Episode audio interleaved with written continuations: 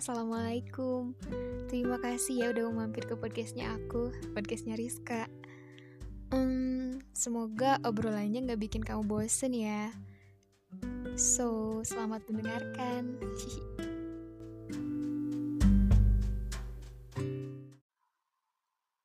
Ya, gagal lagi nih. Udah realistis aja kali. Nyerah aja deh sampai sini gak akan berhasil. Kamu tuh gak akan bisa. Kok kamu bisa-bisanya sih ikut ke acara itu? Udah tahu kan bahaya. Iya sih, ya tadinya itu ya gak enak aja gitu sama dia.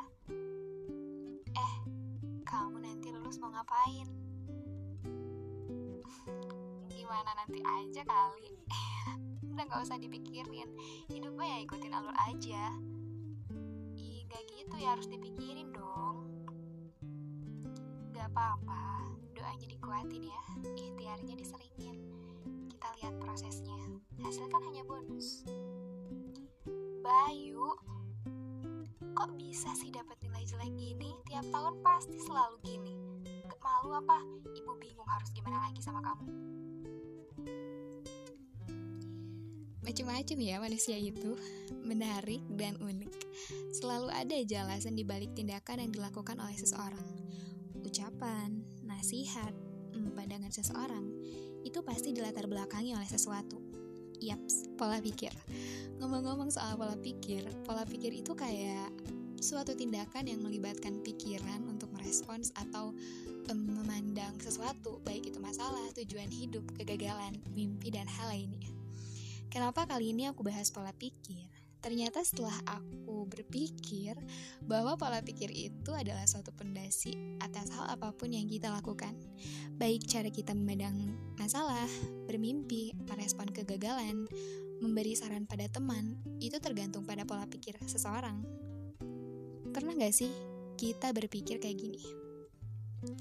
Kok hidup kita gini-gini aja ya? Suatu hari nanti apa aku bisa-bisa kayak orang sukses? Lagian, apa yang aku lakukan selalu gak berhasil nyerah aja deh. Atau kapan ya aku cantik kayak dia? Atau atau gini deh. Hmm, andai aja aku pokoknya semua itu mengacu pada semua perandaian tanpa pernah kita melakukan tindakan atau perjuangan yang sungguh-sungguh dalam mencapai apa yang kita inginkan itu. Padahal keinginan itu kan uh, ya keinginanmu atau keinginanku itu bisa jadi adalah suatu hal yang besar yang diinginkan oleh banyak orang misalnya dan perjuangan kamu hanya segitu aja Iya, sesuatu yang luar biasa kan gak mungkin didapatkan oleh orang yang biasa. Ordinary thing is only for ordinary people. Ya, begitu pun sebaliknya. Keadaan kamu yang masih segitu-gitu aja mungkin diakibatkan dari tindakan yang kamu lakukan sampai hari ini tindakan kamu udah luar biasa atau belum? Atau masih kayak dua tahun yang lalu atau lima tahun yang lalu? Life is grow. Hidup itu berkembang. Ya harusnya berkembang, bukan fisiknya aja. Pola pikirnya juga harus dikembangkan, harus maju. Gak bisa kita stuck di satu masa. Kita hidup di dunia ini pasti berkutat dengan sebuah masalah. Masalah kita dari kecil sampai besar itu ya berbeda-beda. Dari mulai kita bangun tidur sampai kembali tidur lagi, yang namanya masalah itu pasti ada. Baik itu masalah yang intern alias berhubungan dengan diri sendiri atau masalah ekstern, berhubungan dengan lingkungan di luar diri kita. Nah, kebanyakan dari kita menginginkan masalah itu nggak ada, nggak menghampiri kita.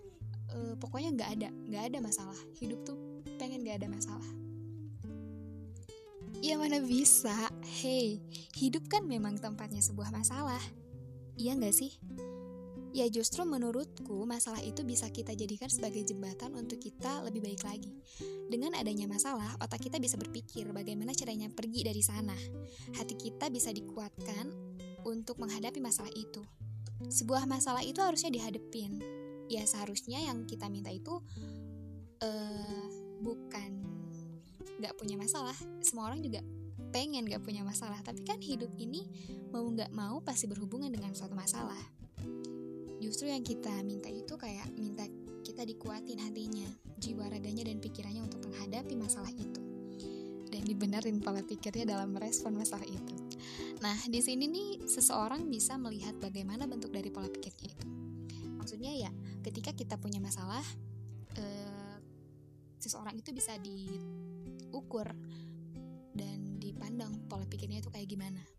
Dilihatnya itu dari salah satunya eh, cara dia merespons masalah yang datang padanya. Bentuk konkret yang bisa dilihat dari suatu pola pikir itu adalah tindakan yang kita lakukan, ucapan kita, cara kita menyikapinya, ya seperti itulah. Seseorang bisa dinilai baik tidaknya, berkembang atau tidaknya, maju atau tidaknya si pola pikirnya itu, ya dari pola pikir itu sendiri.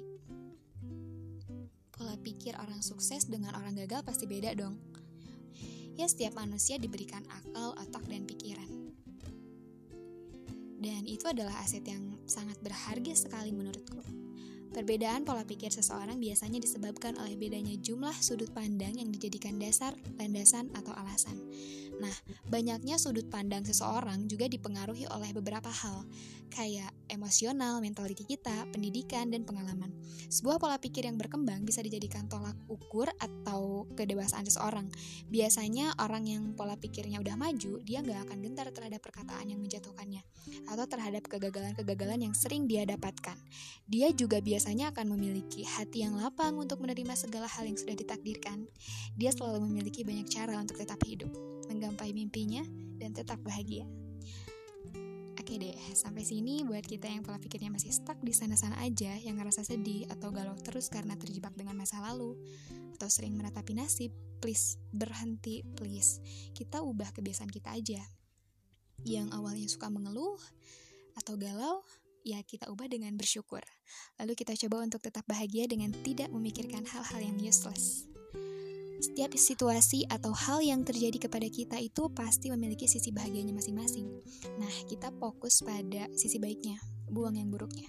Selanjutnya, coba deh berikan kesempatan untuk diri kamu merasakan sebuah tantangan dan mengambil suatu resiko. Karena hal itu membuat kita keluar dari zona nyaman kita yang membuat kita tidak berkembang sampai hari ini. Dan terakhir, kita coba beranikan dan merendahkan diri untuk berempati dengan orang lain. Misalnya mengucapkan hari raya ulang tahun, memberi ucapan selamat ketika dia mendapatkan penghargaan atau keberhasilannya. Dengan begitu, hal positif tidak berlaku untuk dirimu saja. Orang lain juga akan turut merasakannya.